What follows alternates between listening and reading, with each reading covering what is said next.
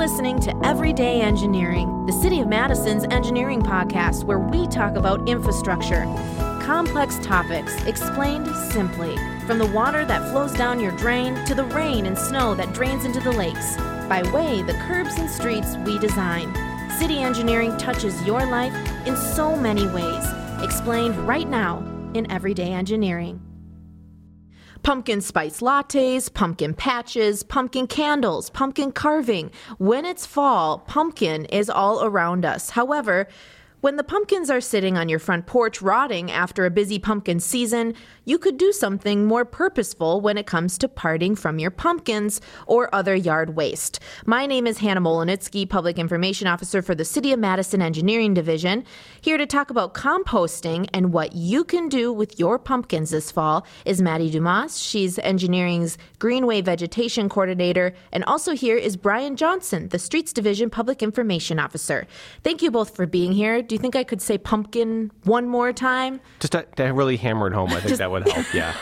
We're pumpkin enthusiasts, but we also want to make sure that you know what you're doing with your pumpkins because a lot of people have pumpkins and don't know really what to do with them. And so, uh, anyone listening here, the EPA defines compost as organic material that can be added to soil to help plants grow. Food scraps and yard waste together currently make up more than 28% of what we throw away and should be composted instead. Hmm, so that's quite interesting to chew on. For anyone who doesn't know what composting is, essentially it's when you take organic matter, chop and shred, and place it back on your yard, right? Basically, yeah. We're in, especially in the city of Madison, if you're going to try composting your food scraps or yard waste on your own in your backyard, say, or in a bin, um, find, having them in an enclosure makes the most sense. Having them in a bin, it can be something as simple as a chicken wire container, or they sell like um, these like plastic containers that you can park the stuff into as well. You don't just want to just scatter it loose in your backyard. I wouldn't do anything like okay, that. I would good. contain it. That way you can help manage it because you have to. Really, your goal is to make certain that the pile of yard waste that you have gets to a certain temperature to make certain the stuff begins to break down so you can capture those nutrients and get them back into the garden at that point too. And I want other quick point. Yard waste is something that's banned from landfills in Wisconsin. It's been banned since the 90s. So um, there's still a big portion of what we put in the landfill every year that's still food scraps. But like grass clippings, um, leaves, weeds, none of that stuff really belongs in your um, your trash at all in the mm. city of Madison or really anywhere in Wisconsin.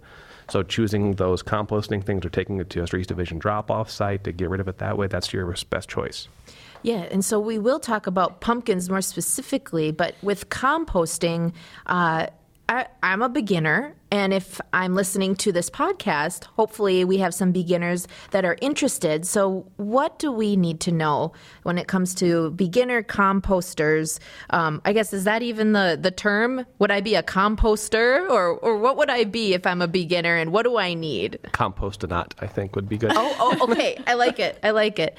Maddie, do you have anything you want to kind of kick us off with beginning uh, to compost? Yeah, absolutely. Well, I'd first add that if you're lazy like me, uh, you don't even need to chop or shred your compost material before you put it on your pile. You can just toss it on. Um, but uh, kind of composting 101, often we talk about greens and browns. Greens are any materials like food scraps that are high in nitrogen. Browns are any material like leaves or shredded paper or wood chips that are high in carbon. Um, and if you want your compost to really break down efficiently into the best, highest quality compost material, you need to keep them in a proper ratio. So, again, if you're lazy like me, you just throw everything in a pile and you wait one to two years and you've got beautiful soil. Um, if you want things to move along a little faster, you want to pay attention to that ratio. So, so every time you add food scraps to your pile, you could add a handful of wood chips or a handful of dried leaves or shredded brown paper bags that we're all accumulating so many of in this pandemic. Um, uh, I would also say when it comes to composting, Bryan had a good suggestion put it in a container that can help really with uh, preventing rodents and other pests from getting at your pile or digging through your pile. However, if you're going to really actively manage your pile, you could do, take on my neighbor's model. He piles everything in one open pile in a corner of his backyard, mm. and he rototills it every few months. Mm. And uh, turning over your pile like that really helps to add oxygen to the soil, and it allows for tiny little living organisms that require oxygen to get at that compost material and break it down faster. Yep, and keeping it wet too, or the watering. You don't want to completely soak the pile too. You want it to be like damp, like a wet sponge kind of a thing that's been wrung out about like that. That helps keep the process moving. If you keep it turned, that'll help keep the temperature up. Uh, other thing too, before you like leap into the composting in the backyard, there are city ordinances that kind of um, guide as to where bins or when piles can be placed and things like that. So make certain that you're following those rules and managing it correctly too. Because if you manage it wrong, you could wind up with a really smelly compost pile. I was just going to ask, does it smell? Um, doesn't it? Not necessarily. If you do it right, no. Um, them, eh, but if um, what because where that smell comes from is when things get anaerobic or basically without oxygen. That's where that methane gets generated, and that's when the piles begin to stink. But if you keep it turned, keep it maintained, you shouldn't have a smell problem there at all. And by the way, Maddie, you're not a lazy composter. You are a patient composter. There's a there's a there's a big Thank you, difference there. Bryan. Yeah, it's not lazy at all. That's know, I like that. I think this is good. Um, as long as you know we compost together, we're happy. This is good. This is a good community that we can compost in and, and encourage. Uh, when it comes to managing compost, like we kind of touched on that, but when it comes to our pumpkins, uh, Maddie, we kind of came across this topic because at the end of each season, we see pumpkins in places in the city that they're really not supposed to be. Where are people putting their pumpkins? And uh, kind of explain that and why we don't want that. Yeah, I come across a lot of sad, withering jack o' lantern faces in our greenways and retention ponds. Um, and I can certainly understand the idea behind it. You know, maybe people think it's a natural area, I'm returning this, I'm, I'm composting it in a way. Unfortunately, because our retention ponds and greenways are still managed, we often mow them or we are trying to actively encourage native prairie growth. Just smothering that area with, uh, you know, a solid mass of compost like a big heavy pumpkin is not beneficial. Um, sometimes we even get these things washing into our ponds and greenways, and that we really don't want. Um, in addition to pumpkins, we see, you know, sad discarded annuals like mums and Christmas greenery and Christmas trees. So we'd really prefer that you bring those things to the yard waste center or compost them in the, your yard. And if we do compost our pumpkins, are there benefits? Yeah, well, pumpkins are a big nitrogen provider for your pile there too, which is a fantastic thing too. And really, just another way to use those pumpkins at home. If you save the seed, you can grow your own pumpkins again. You can almost um, we've done this before in my you're not backyard too. You're not eating the seeds, which is awesome. I like I love the pepitas when you roast them and that. But if you have, basically if you get the pumpkin, you kind of bury it a little bit and fill it full of soil, like, it'll grow pumpkins the next year. That's another great way of using it. But in your compost pile they're a really good source of nutrient and they're pretty wet too so they're a good moisture source as well as you're putting it in there but if you put your pumpkin in there throw some leaves in there as well or dry grass, grass clipping something for that brown mixture so you can get there So what do we do when we have our jack o' lanterns um, at the end of you know maybe Halloween? How do we prep them? We can't just put them or bring them somewhere to compost or even bring them to the yard waste site or what have you. You, you can't just put them in there with candles and that sort of thing. What do we need to do to prep the pumpkin?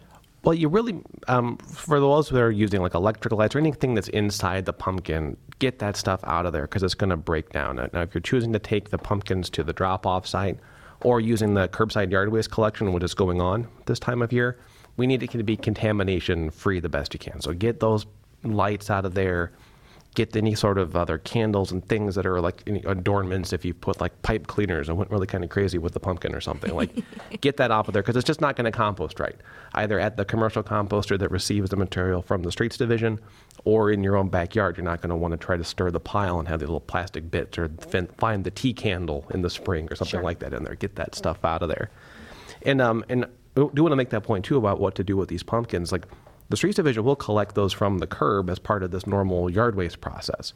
The, um, if you go to cityofmadison.com slash yard waste, there's a brand new system this year for how to pick up yard waste where you have an exact date on when to set the material out for pickup.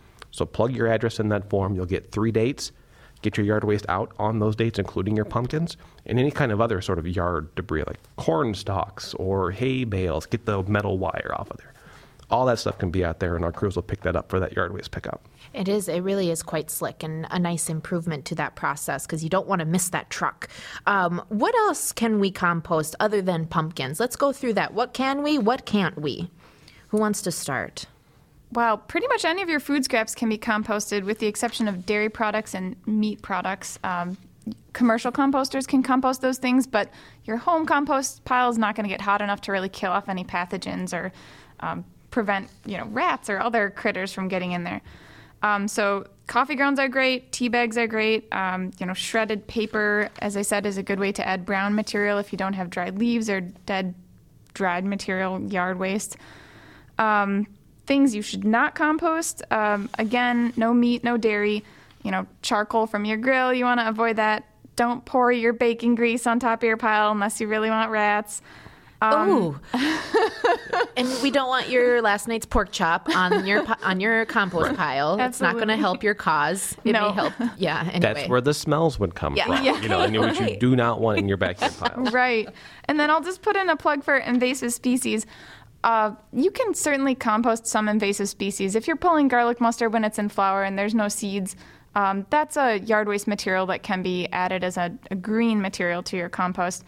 Um, if you have something like Japanese knotweed, that's a very invasive, invasive plant that can resprout from a small section of stem or leaf, that you don't want to compost because it can grow rapidly and spread from your pile. So this, I assume, Bryan, would be one of the rare exceptions to the no yard waste in landfills. If you've got something like that that you fully bag up and tie off the bag, you can put that in your garbage. Right. Yeah. Any sort of, an, um, I think, is considered a controlled invasive species if I got the term right from the DNR. So, like even like garlic mustard, Japanese knotweed, any kind of invasive like that is something that's okay in the trash container that'll wind up going to the landfill because we don't want those seeds to spread or that kind of to spread around our environment. So that's fine. But most of the stuff that you're going to have, your, house plants, your leaves, your grass clippings, don't put that in your trash. Okay. And uh, we do have lists of natives and invasive species and all sorts of different sorts of plants and things. If you don't know what those are, um, in a more common in a more common term, uh, we have that on our engineering website as well. Uh, okay. It was brought to my attention prior to recording to this uh, episode is that we have a master composter uh, sitting at the table with us. We are with uh, one of the greats. Uh, Bryan is a master composter. Uh, and he's oh he's turning bright red right now. Uh, no, but this is good because we're about to talk about what kind of tools we need, and we need to learn from a master. So. Jeez. Tell us what do we need, Bryan, if we're gonna get started on composting? What sort of tools? I mean, really, honestly, I think starting with a bin is your best bet. Even though some bigger people, if you really know what you're doing, I, I wish I can't remember chapter and verse on that ordinance as to that's something that's required or not for our in the city. So I really recommend just starting with a bin. Something as simple as a chicken wire fence and a lid over it, that's fine. And that, a shovel and some leaves, and you're good to go. Like, that's really all you need. You don't need a lot of other equipment to really do it. I mean, if you wanted to get really into the process, you can get a thermometer to, to pay attention to the temperature to make sure you're killing the pathogens and stuff like that. But really, if you load up the compost bin that you have, you water it, you get the mix close as you can to three to one, three browns to one green. And then over, if you turn it at least once, about a couple weeks in, you'll notice that pile starting to decrease.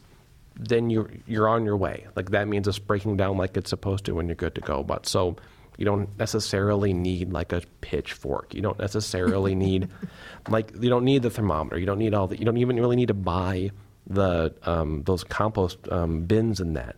The the one that I built in my backyard, I had some spare chicken wire fence from a garden I took down, so I just made one. You know, you, you can make it pretty simple. Um, but but yeah, don't don't let the gear get in the way of starting to do this if you're interested in doing it because it's a good way to return the nutrients from your kitchen and from your yard back into the soil in your backyard and not having to haul the stuff to the drop off site all the time or have or waiting for those city pickups to come by your house. And you can just manage it yourself and then use it. You don't have to go to the garden store to buy all these fertilizers and things like that. Though I will say, if you, if you want to get fancy, there are some other options. You know, I've got neighbors who have the compost tumblers, which uh, help assist with the turning of your pile so you can Oh. compost faster. It's basically a barrel that's turned on its side with a crank so you can turn it around. Um, some people get really into vermiculture, which is composting by adding worms. You can buy them at your bait shop to a, a, a bin. Um, so it can really become a hobby if you get into it.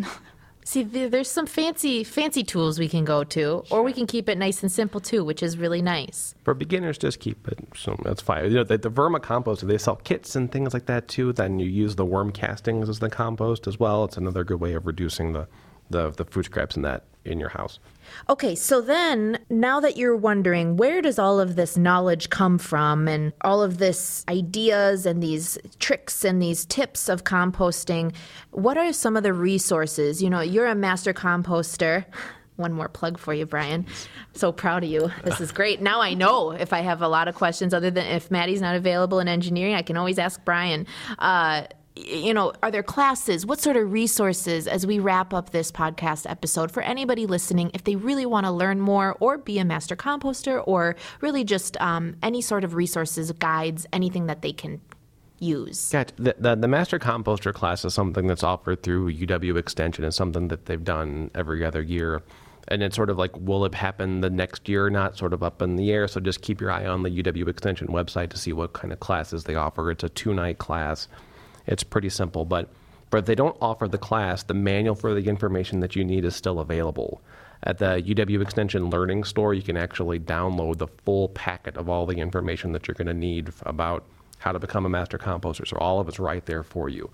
There's also just plenty of YouTube videos, and there's all sorts of different rabbit holes you can go down to kind of learn the best way to do it, the ways to build the bins. That's also something else that's actually available on the the Learning Store site are different bin designs and the material that each that can build it in your backyard. And there's yeah, if you even like just you, going to YouTube and searching for how to compost, you can watch videos for days of different people that are doing it and the different strategies you can have. Awesome. Maddie, any other resources, any guides, any what do you use? Well, I'd point you first to the City of Madison uh, Streets website. They've got great information, right, Bryan? Master composter, not master of um, what's on my own website apparently. no, no, you. We've been plugging it. We've been plugging it. Lots of info there, Uh, Um, but Dane that's a good County's start. website as well. Um, and I was also going to add, if you don't have the space to compost on your own, or you don't maybe have the desire, you can uh, hire a composting service to pick up food scraps for you as well. Um, sometimes they'll even bring the, the composted material right back to you after it's been composted and run through a, a worm bin, so you get really rich soil for your garden. Um, so that's one more way you can go about composting. Okay, so what we learned in this episode as we wrap up is your pumpkins are compostable, which is great, and they have a lot of benefits. Do not throw them in your greenways or retention ponds in the city of Madison. Uh, make sure you check out cityofmadison.com slash yard waste for knowing when yard waste is picked up with their new tool and then also other guides and information about composting, which is sort of separate. Uh, and then happy fall. Happy Yeah. fall, y'all, as they would say on the internet. Uh, I am wearing my pumpkin sweater for you, and uh, we hope that anybody who's dealing with pumpkins or anything else and wants to um, venture into composting, they now have everything they need. Thank you both for being here. Thank you so much for listening. Uh, if you want to connect with us on pumpkins or any other topics, click over to the City of Madison's Engineering Facebook and Twitter, uh, the Streets Division website as well, because we're always here for you every day in engineering.